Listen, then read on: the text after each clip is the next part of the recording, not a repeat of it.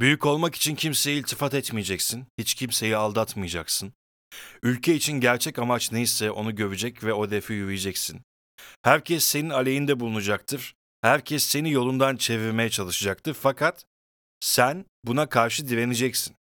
Önüne sonsuz engeller de yığacaklardır. Kendini büyük değil küçük, zayıf, araçsız, hiç sayarak, kimseden yardım gelmeyeceğine inanarak bu engelleri aşacaksın.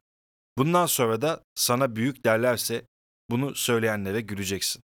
Mustafa Kemal Atatürk Anlatacak çok şey var. Dördüncü bölüm başlasın o zaman. Şimdi anlattığım 2-3 bölümdeki hikayeler aslında benim hayatımda işte meslek seçimimden sanata yönelişimi anlatan hikayeler. En son radyo televizyon programcılığına kayıt olduğumdan bahsetmiştim. Evet, radyo televizyon programcılığı bölümüne İstanbul Aydın Üniversitesi'nde başladım. Tabii rahat duramıyorum. Müzik yapmak istiyorum ya. Orada bir müzik kulübü var mı diye araştırmaya başladım bir yandan. Ee, bir müzik kulübü kurulmamış daha önce ve bunun kuruluşunda yer aldım. Fakat gönlüm tabii ki yine başkan olmakta. Çünkü yönetmeyi seven ve e, ekip içerisinde de yani yaptığım işlerde de hep sorumluluk almayı seven biri oldum. O noktada aklıma bir koro kurmak geldi. Koro Aydın isminde bir e, müzik topluluğu kurmaya karar verdim. E, ve orada da işte kendi öğrendiğim bilgileri, konservatuar hazırlık döneminde öğrendiğim bilgileri aktararak bir koro kurmaya karar verdim. Ve o koronun amacı para kazanmak değil, tamamen sosyal sorumluluk üzerine bir yapı olsun istedim. Müzik kulübüyle başladık. Güzel projeler yapıyoruz hep birlikte. Ee, bir başkanımız vardı. İlk gün geldi dedi ki kadına da duyacağız paraya da. Sanki e, Chicago'da çok böyle değişik bir kumarhanede e, bana büyük şeyler vaat ediliyormuşçasına gelişini bir türlü anlamlandıramamıştım o zaman. Sonrasında kendisi gitti zaten. Biz yolumuza farklı arkadaşlarla devam ettik. O dönemde Kore'yi kurdum. Tabii çok popüler oluyorsun böyle bir şey olduğunda. Kendini belli etmeye çalışıyorsun yavaştan. Ve e, işte tabii bu ikinci yılda gerçekleşti. Okulun ilk yılında daha böyle kendime kapanık, daha böyle radyo olaylarına merak salmış biriydim. E tam bu noktada işte hayatımda önemli arkadaşlarım oldu. E, bunlardan tabii ki benim üniversite hayatında hep birlikte e, zaman geçirdiğim ve birlikte projeler ürettiğim Emircan. Zaten birçoğunuz beni takip edenler bunu biliyorlar yaptığımız radyo programlarıyla. Emir'le tanıştık ve bir şey de üretmeye çalışıyoruz ama hani ikimiz de bunu birbirimize söylemiyoruz. Birlikte güzel zaman geçiriyoruz falan. Ee, güzel espriler doğuyor, güzel konular çıkıyor. Farklı bir iletişimimiz olduğunu farkındayım. Ne böyle manitacılık gibi anlatıyorum ama. Şimdi olsa abi abi abi böyle konuşma ya falan yapardı. Bir gün İngilizce dersindeyiz. Bu anıyı anlatmamı hiç sevmiyor. İngilizce dersinde bir gün şey dedim. E, kendinizi anlatın dedi. İşte ben anlattım. Böyle projeler yapmak istiyorum. Emir geldi. Ben Okan Bayülgen olmak istiyorum tarzında bir şey dedi. Her ne kadar inkar etse de böyle bir şey söylemişti. Ve o zaman e, anladım ki tamam ya biz bir şeyler yapabiliriz. Çünkü çok zıt karakterlerimiz vardı o dönem. Bence son zamanlarda Emir daha benim karakterime evrildiğini düşünüyorum. Yani benim bakış açıma karakterime derken evrildiğini düşünüyorum. O zamanlar daha sertti. Ve e, birlikte bir yola çıktık. O zaman tabii yine ilk radyo programı yaptığım Melih. Onu da buradan söylemek istiyorum. Melih Soysal. Onunla ilk radyo programımızı yaptık. Çok çılgın bir adam. Ee, çok e, entelektüel, genel kültürü yüksek. Zaten yaşça da bizden büyüktü. Ve ben de sınıfta herkesin ondan öğrendiği bir şeyler kesinlikle vardı. Adam espri yaptığında bile gerçekten bir şey öğreniyordun yani. Hayata dair de öğreniyordun. O yüzden benim için Melih'in yeri her zaman ayrı. Mesela çok severim. Sonrasında bugünlerde çok başarılı olduğunu gördüğüm ama bir türlü iletişim kuramadığımız uzun zamandır İlay Alpkiray vardı. O da bizim sınıf arkadaşımızdı. Güzel bir dörtlü grubumuz vardı. Güzel zamanlar geçiriyorduk. Ee, o dönemde e, İlay ve Melih daha kamera önü üretimlerine geçerken biz de Emir'le daha radyo e, tarafına geçmeye karar verdik. Ama kamera önünde de olmak istiyorduk. Zaten bir televizyon programı yaptık Tempo TV'de. Şimdi bunları anlatacağım. Bunların içerisinde çok komik anılar var. Çok komik anekdotlar var. Tabii genel bir çerçeve çiziyorum. Her neyse ben bugün müzik kulübünden bahsedeceğim. İstanbul Aydın Üniversitesi Müzik Kulübü'nü kurduğumuz zaman güzel hedeflerimiz, amaçlarımız vardı. O noktada güzel arkadaşlıklar edindik. Güzel bir e, yapı oluştu bunun adına.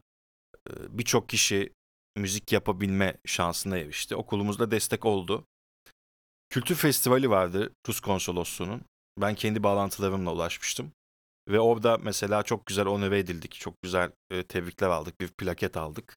Bunun dışında çok fazla sosyal sorumluluk yaptık. Şu anda okulda devam eden e, birçok etkinliğe biz imza attık. E, ekiple birlikte. Şu anda da hala devam ettiğini görmek mutlu ediyor tabii ki. Yani dönüp arkana baktığında ismin anılmasa bile o konuda birazcık evet kırgınım. Çünkü hiçbir şekilde işte okuldan bir dönüş, bir bu kadar iş, bu kadar güzel şeyler yapmamıza rağmen bir davet ya da işte mezunumuz diye bahsedilme maalesef olmuyor ama e, gerçekten okulun kurucusu Mustafa Aydın hocamızı çok seviyorum. Her zaman benim yanımda olmuş ve destek olmuştur. Ve çok e, keyifli onu takip ederim her zaman. Ama onun dışında tabii ki ona iletilmediği için herhalde böyle bir e, dönüş olmuyor. Olsun. Çok sıkıntı değil. Ee, Radyo televizyon programcılığı bölümünde çok keyifli bir bölüm. Çok değerli hocalarımız var o dönem. Çok keyif aldığımız dersler yapıyoruz. Ama bir arayış içindeyiz. Ve çoğu gelen kişi, şimdi buradan okumak isteyenler olacaktır mesela o bölümü. Kamera önünde olma hayaliyle geliyor. Halbuki kamera önünde olunabilecek bir bölüm değil. Kamera arkasını tamamen anlatan aslında bir bölüm. O noktayı şaşırmamak lazım. İşte o noktayı kaçırdığında biraz hayal kırıklığı olabiliyor bölüm ama eğer sen kamera arkasında olmak istiyorsan ya da teknik tarafta olmak istiyorsan çok uygun bir bölüm. Ee, orada başladığımızda güzel şeyler öğrendik tabii ki. Ee, o zamanlar en büyük sıkıntımız bence şuydu. Benim ve Emir'in de öyle bence. Ekipmanımız yoktu yani. Bir kamera dersinde kameramız olmadığı için. Bunu uygulayabilecek bir alan bulamıyorduk kendimize. Ama e, bakıyordum diğer arkadaşlarım. Mesela en kötü bir ellerinde bir Canon 550D'si vardı yani o dönem. Ama bizde mesela o bile yoktu. Biz Handycam'le bütün projelerimizi çekmek zorunda kaldık. O zaman cep telefonu falan da böyle gelişmiş değil yani. Hani iPhone olsa o zaman hiçbir şeye ihtiyacın yok belki ama. O şartlar altında kendimizi geliştirmeye devam ettik. Ve ilk sene bittikten sonra ikinci yılda daha eğlenceli, daha keyifli geçti tabii. Daha böyle dönem projeleri, daha proje odaklı yürüdü. Ama tabii ben müzik kulübü çalışmalarından ötürü çok fazla derse katılamasam da derslerim iyiydi yani. Çünkü zaten birçoğu bildiğim şeylerdi. İlgi alanım olduğu için özellikle sesle ilgili olan konular ya da işte Photoshop'tu, kurguydu bunlarda zaten iyiydim. E, hocalarım da bunu bildikleri için beni tolere ediyorlardı. İyi ki etmişler çünkü müzik kulübünde yaptığım bütün etkinliklerin gerçek sosyal hayatımda çok fazla katkısını gördüm. Kendimi ifade edişimden tutun organizasyonuma kadar şu an öğretmenliğime de çok olumlu etkileri olduğunu düşünüyorum. Böyle bir sürece girdim. Artık tabii iki yıl bitiyor. Ee, Emir'le staj yapmamız gerekiyor. Ve bir televizyon programı yapmaya karar verdik. Televizyon kurdu programın adı. Ve bu programda çok keyifli şeyler yaşadık. Çok zor şartlarda yaptık. Çünkü bir staj televizyonuydu. Ama canlı yayın yaptık. Kolay iş değil. Hiç kesintisiz. Ünlü olmayan konuklarla. Güzel tepkiler aldı. Ee, tabii öğrenciler çekiyordu açıları vesaire. O yüzden amatör bir programdı ama güzel tepkiler aldığımızı düşünüyorum.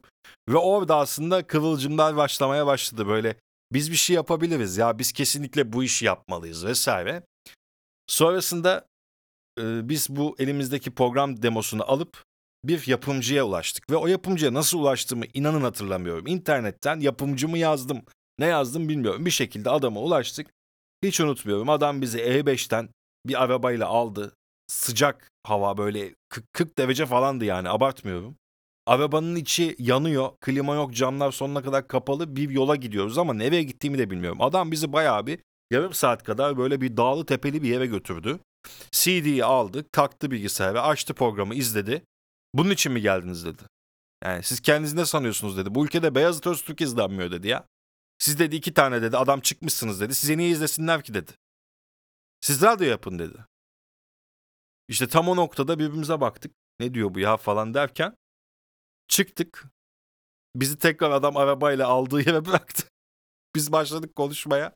Ya nasıl böyle bir şey yaşadık biz? Ne yaşadık az önce ya? Radyo mu yapsak ya falan fikri doğmaya başladı. Adam çünkü orada bayağı bir kırdı bizi. İyi de etmiş. Radyo süreci başladı. Her ne kadar radyo sürecinden şu ana kadar yaşadıklarımız şeylerde e, çok hayal kırıklıkları var. Onları da anlatacağım. Özellikle medya sektörüne girecek arkadaşlara da bence ders olur. Ders niteliğinde. Çünkü inanılmaz yaşanmışlıklar var. Biz çıktık. Radyo yapmak istiyoruz. Radyo programı yapmak istiyoruz. Arıyorum radyoları. Hiç kimse dönmüyor. Herkes mail atın diyor. Klasik. Sonra o metrobüste arkadan ses geliyor. Gelecek istasyon Cevizli Bağ falan Zeytinburnu. Tam o sırada 87.5 frekansında o zaman yayın yapan Delta FM'e ulaştım. Ve telefonda tamam gelin yardımcı olalım diyen bir ses vardı. Dördüncü bölümün sonu. Konuşacak çok şey var.